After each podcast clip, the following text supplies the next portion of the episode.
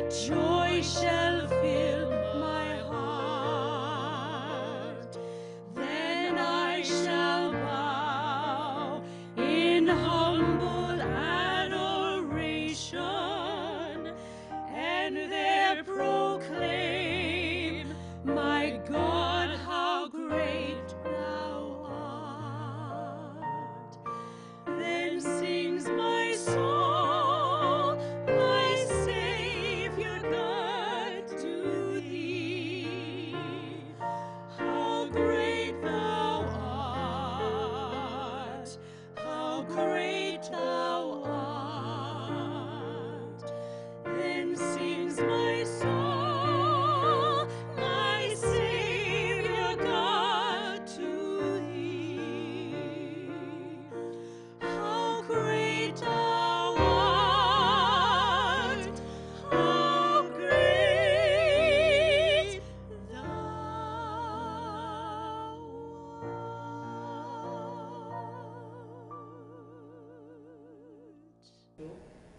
my name is Hal Brady. Let me welcome you to this ministry. Tonight I want to do something a little different. I want to share with you something that took place not long ago at Fernbank. If you're aware of the museum in Atlanta, you know that for the past couple of months they've been showing Jerusalem, a film by the National Geographic. One of those Sunday afternoons, Hal Brady Ministries bought out the theater, and after the showing we went upstairs and I made a talk to the people who had gathered. I thought it was a very important talk, and I still think it's a very important talk, and I want to share it with you now. Now, I don't have one scripture. This message is not based on a single scripture, but I want to read to you several places in the Bible just for your consideration. First of all, hear the word. It comes out of Genesis chapter one, verse twenty-nine. So God created humankind in his image. In the image of God, he created them, male and female, he created them. And then there's Genesis chapter twelve, one through three. Hear these words. Now the Lord said to Abram, go from your country and your kindred and your father's house to the land that I will show you. I will make of you a great nation, and I will bless you and make your name great, so that you will be a blessing. I will bless those who bless you, and the one who curses you I will curse. And as you, all the families of the earth shall be blessed. Now I want to read from Genesis chapter twenty-one, beginning here at verse nine. But Sarah saw the son of Hagar the Egyptian, whom she had borne to Abraham, playing with her son Isaac. So she said to Abraham, cast out this slave woman with her son, for the son of this slave woman shall not inherit along with my son Isaac. The matter was very distressing to Abraham on account of his son. But God said to Abraham, do not be distressed because of the boy and because of your slave woman. Whatever Sarah says to you, do it as she tells you. For it is through Isaac that offspring shall be named for you. As for the son of the slave woman, I will make a nation of him also because he is your offspring. And then I want us to hear Romans chapter four, verse three. For what does the scripture say? Abraham believed God, and it was reckoned to him as righteousness. You'll notice those three scriptures concerning Abraham had to do with the Israelites, it had to do with the Muslims, and it had to do with the Christians. Now I'd like to read one other passage from you. It, it comes from First Corinthians thirteen, well-known verses. For we know only in part, and we prophesy only in part. And then this verse, now I know only in part, then I will know fully, even as I have been fully known. Let us pray. Oh God, thank you for this day. Thank you for this time together. And thank you, oh God, that we can gather and think about important, significant issues. We're grateful, oh God, for you most of all, and your guidance and your love. It's in your name. Amen. My wife and I have been to Jerusalem two different times. The first time we went was nineteen seventy-four. And we went with four hundred people from Georgia to a World Evangelism Conference that was held in Jerusalem. We flew into Tel Aviv. We got right off the plane, boarded the buses, and went right to the conference in Jerusalem. Now that conference had some of the finest speakers in the world. But the only thing I remember about the conference was waking up at the applause at the end of a speaker's speech. We would hear the speaker introduced, and then we would sleep through his message until the applause would wake us up. You see, we were suffering from jet lag. None of us could possibly stay awake. But after we regrouped and after we got some rest, the rest of the trip was meaningful and inspirational. It was such a marvelous thing. I'll never forget the first time I saw the old walls of the old city, the Western Wall. It truly touched me and inspired me. I'll also remember putting my prayers into the Western Wall, praying for the centuries. Those prayers are folded sheets of paper that are just stuck in the crevices of that wall. It's most inspirational. The second time my wife and I went to the Holy Land was in early two thousands. We went again with the uh, Methodist Council Executive Committee. There we stayed in a monastery. That monastery was located right off one of the old walls of the city. And it was quite inspirational being there that time. We visited the, the Gold Dome of the Rock. We visited the Church of the Holy Sepulchre. And we visited many other places. But it was just so thrilling to walk where Jesus walked. It was absolutely an amazing occasion. Now, the message I want to bring tonight has been spawned by four considerations. First of all, the condition of the world. The condition of the world and the hope for the world. That's first. Secondly, God's will for humankind. What does God really want for humankind? And then thirdly, my study of Christianity and the other world religions. And then fourthly, this movie, Jerusalem. Particularly the last scene in that movie, where we had three young women of faith, a Jew, a Christian, and a Muslim. And they all said at the end of the movie how important it should be that we work together, that we listen to one another and work together. And they said we have more in common than we do differences.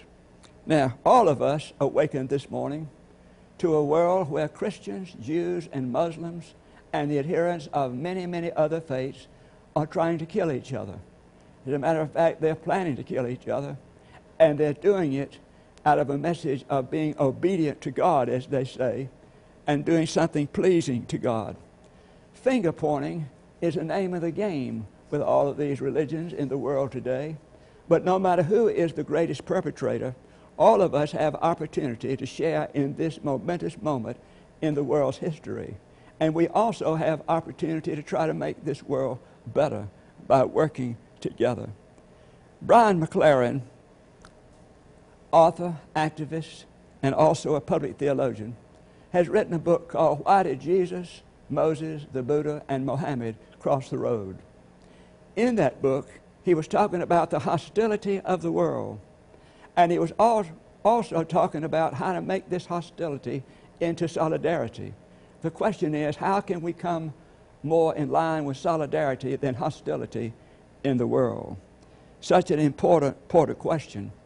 And if that solidarity is to happen, according to McLaren, then these religions are going to have to listen to one another and work together to make this world a better place. McLaren writes these words, and I think they're worth hearing, so would you please listen. Our varied histories have brought us to a crossroads. We can stand our ground here on our opposite corners and defended and defend the frigid distances between us. We can cross the road. That's an option.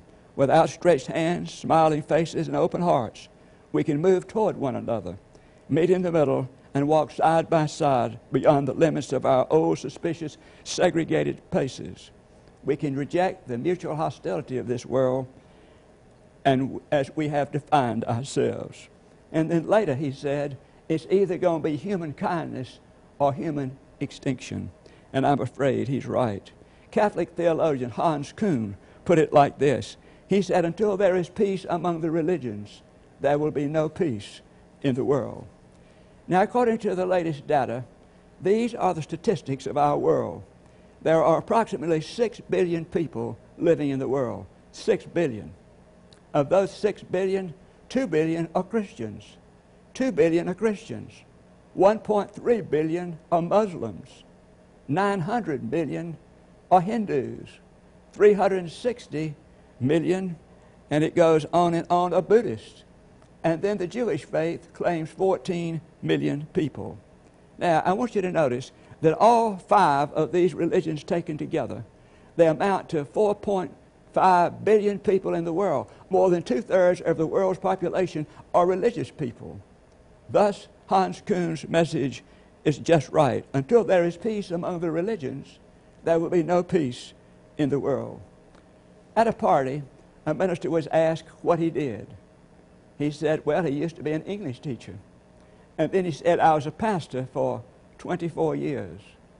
He said, now, he said, I'm a writer, a speaker, and an activist. The other person said, well, what do you write and speak and activate on nowadays? He said, among other things, he said, I try to keep religious people from killing each other or planning to kill each other. And the other man looked at him and he said, you know, I'm not a religious person. He said, I'm more an agnostic. But he said, I just want to say, God bless you. Do you hear that? A non-religious person saying, God bless you, because he believes that he's talking about the realities of our world. So what keeps us Christians from having dialogue with other religions? First of all, fear. Fear. Fear is the chief culprit that often spoils good religion and turns it into bad religion. Somehow or another, we feel better if everybody looks like us, thinks like us, behaves like us, and believes like us. We tend to think there's more peace that way. Fear causes people to be rejected. Now, one of the best things we did shortly after nine eleven in the last church I served, we asked a Muslim speaker to come and speak to our church. It certainly eased fears, and it certainly helped us to better understand one another. Another thing that keeps us from dialoguing with other people is arrogance. Arrogance is based on a false sense of certainty that we alone have received the truth. That kind of conviction patronizes others as less enlightened. Perhaps we can, can learn something from Flannery O'Connor. This is what she says. Very important. Don't expect faith to clear things up for you. It is trust, not certainty. Did you hear that? Don't expect faith to clear things up for you. It is trust, not certainty. So what does it mean to be a Christian in a multi-faith world? Is it possible to be faithful to the Christian cause and also to be charitable toward other religions? Here I think Archbishop Desmond Tutu has a helpful word for us. First of all, he started talking about the parable of the Good Samaritan. And he said it's very interesting that he never named the victim. That victim could be male, female, friend, foe, or anybody else. In other words, he was not going to give a simplistic answer to a complex problem. And also, that parable is more about how to be neighborly than it is to define who is our neighbor. But I want you to go on and hear what he says. The Archbishop then makes this point, that the accidents of birth and geography determine to a very large extent to what faith we belong. The chances are if we were born in Pakistan, we would be Muslim. The chances are if we were born in India, we would be Hindu. The chances are if we were born in Japan, we would be Shintoist. The chances are if we were born in the United States, we are Christian. seventy-seven percent of our people in this country call themselves Christian. The next largest percent is fifteen percent say that they're nothing at all. And then the others have less percentages. But if we were born in the United States, we tend to be Christian. Now, it could be that we would basically be what we question if we were born there rather than here.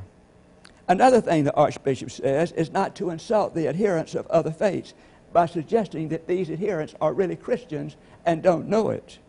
We must acknowledge them for who they are, and we must acknowledge with integrity their conscientiously held beliefs. These people are valuable. Now, we Christians must defend our own faith to ourselves tenaciously. We must stand for our faith, and we must not say that all religions are the same, because they are not. But when we acknowledge and respect other people, it shows that we are respecting these people with their faith and that we want to work with them in the world. Now, a couple of weeks ago, I used an illustration of E. Stanley Jones. I want to use that again because it speaks so marvelously here. E. Stanley Jones was a professor at Asbury Seminary before he was a missionary to India. While he was in India, he met Gandhi. A couple of years later, he wrote a biography about Gandhi that had such an effect upon Martin Luther King Junior that it caused him to commit himself to nonviolence in the civil rights movement. Well, the situation between Gandhi and religion of Christians is a long and complex situation. As you know, Gandhi never accepted the Christian religion, but he loved Jesus Christ, and he wanted the Indian culture to be exposed to what Christ had to offer. When Jones asked him how that was to be, Gandhi gave these four suggestions. First of all, he said that, I would suggest, first of all, that all of you Christians, missionaries, and everybody else begin to live more like Jesus Christ. Jones said he could have really said nothing else. That was enough.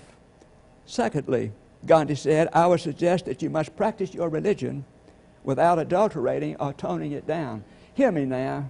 A mild form of Christianity does absolutely no good for this world. A mild form of Christianity does no good for this world. Third, Gandhi stated, I would suggest that you put your emphasis upon love, for love is the centrality and the center of the Christian faith, and there is no doubt about that. We're not talking about love as sentiment. We're talking about love as a working force between individuals and groups and nations and also throughout the world. Fourthly, Gandhi said, I would suggest that you study other world religions so that you'll learn how to be more sympathetic with the people that are in the world. And then Gandhi made this statement, Christian identity in a multi-faith world must be marked first and foremost by Christ's likeness. So where does, where does this dialogue begin between differing faiths? First of all, it begins with listening. I like the story of the young boy that escorted his girl to the door, and he said to her, may I kiss you? She didn't say anything. He said, may I kiss you? She didn't say anything. He said, are you deaf? She said, no. Are you paralyzed? What she was saying was that you're not listening. You're not hearing. Now, someone said that the reason we have two ears and one mouth is because we're supposed to listen twice as much as we talk. Could be that is true. Listening, however, does not mean capitulating to somebody else's faith. What listening means is we respect another person in order to listen to that person, and we can probably sharpen our own beliefs by understanding the beliefs of other people. And then secondly, acknowledging that God is greater than any of our claims on God is another beginning point of dialogue. R. Kirby Godsey, former president of Mercer University, has written a book called, Is God a Christian? He said, I believe that a good place to begin our conversations as communities of faith is to acknowledge that God is greater than any of our claims on God. God is not the possession of Christians or Jews or Muslims, not the possession of Hindus or Buddhists or Confucians. God is greater than all our gods. God is the ground that makes all these other gods possible. Doctor Godsey goes on and lists seven things that we can do to create dialogue with people of other faiths and world religions. And this would be a good idea for us to do at the local level. Number one, we all have a story. We all have a story. Each of our religions has a remarkable story to tell, and we could listen to one another tell those stories. Secondly, for each religion, life cannot be defined solely by the boundaries of life and death. Each religion has something that it tells us about the significance and importance of life and the purpose for which we're here. Third, the struggle to cope with pain and suffering. Every religion deals with pain and suffering. How do you account for it? That's the question that all religions ask. Fourthly, each world religion is characterized by sacred places, holy moments, and sacred literature. The call of Abraham was a sacred moment. The baptism of Jesus was a sacred moment. The enlightenment of Buddha was a sacred moment. The recitation of the word of God to Mohammed in terms of the Koran was a sacred moment. Obeying God is a sacred moment. And then five, the crippling partis- partisanships that distorts our faith. Every one of our faiths has an extremist element in it. that causes the main part of the faith to take a hard knock. Six, a sixth way we could discuss things among each other is compassion. The best insights of every religion has to do with compassion. When we're kind to other people, that's significant. And finally, all our faiths provide their followers with a pathway of hope. It may be salvation, liberation, enlightenment. It may be reincarnation, whatever it is. All our religions provide a pathway of hope to our people. Now, let me say this to you. I am a Christian. I believe in Jesus Christ. The reasons, a few of the reasons, are these. A compelling picture of God, painted by Jesus Christ himself. Secondly, the accounts of the life, death, and resurrection of Jesus in the Bible, the eyewitness accounts. Thirdly, the redemptive power of the cross. Fourth, the centrality of love, the emphasis on love. And sixth, the experience of Christ. This anonymous author expressed it for me when he said, "I had walked life's way with an easy tread, had followed where comforts and pleasures led, until that day in a quiet place I met the Master face to face. With station and rank and wealth for my goal, much thought for my body but none for my soul, I had entered to win in life's mad race when I met the Master face to face. I met him and knew him and blushed to see that his eyes of sorrow were fixed on me. And I faltered and fell at his feet that day while my castles melted and vanished away." And then he goes on and puts it this way. "Melted and vanished and in their place, naught else did I see but the Master's face. And he said, I said, oh, make me meek to follow the steps of thy wounded feet. My thought is now for the souls of men. I've lost my life to find it again, ere since one day in a quiet place I met the Master face to face." To be sure, I believe in Jesus Christ. But I also believe God is calling us to do something about the hostility in the world and to try to get this world into a more solidarity one with the other. And if that's going to happen, people of faith are going to have to listen to one another, and they're going to have to work with one another. I believe Brian McLaren was right when he said, either it's going to be human kindness or human extinction. Let us pray. Oh God, how thankful we are that you call us to be your people in every way. You call us to work together, to be friends, and to try to make things better in the world. We ask your guidance upon our leaders, that you will bless them and sustain them as they seek to work for peace. We thank you again for this day and this time together. It's in your name. Amen. Thank you very much for joining me tonight. I trust that this message and music have been a blessing. God bless. Have a good evening. Good night.